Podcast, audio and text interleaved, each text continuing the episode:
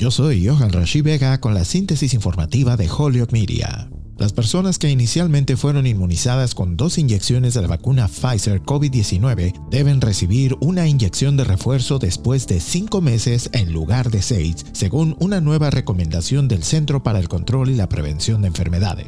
La medida se produce después de que la Administración de Alimentos y Medicamentos autorizara el lunes el cambio en el intervalo de refuerzo de Pfizer, diciendo que una tercera inyección después de cinco meses puede brindar una mejor protección antes para las personas contra la altamente transmisible variante Omicron. Las recomendaciones para las vacunas de refuerzo para quienes recibieron inicialmente vacunas hechas por Moderna o Johnson Johnson no han cambiado. Los beneficiarios de Moderna deben buscar su refuerzo después de seis meses y los que recibieron Johnson Johnson deberían recibir uno después de dos meses. Aunque la FDA también autorizó el uso de refuerzos de Pfizer para niños de 12 a 15 años, el CDC aún no ha dado seguimiento a una recomendación formal. Un comité de asesores del CDC se reunirá para votar sobre este tema este miércoles, luego de lo cual se espera que la agencia actúe.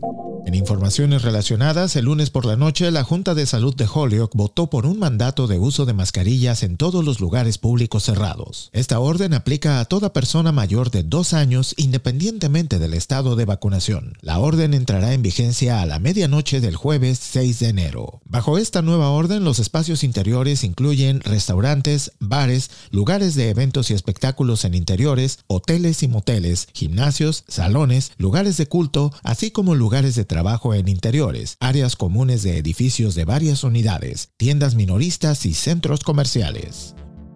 Yo soy Johan Rashi Vega y esta fue la síntesis informativa de Holyoke Media a través de WHMP.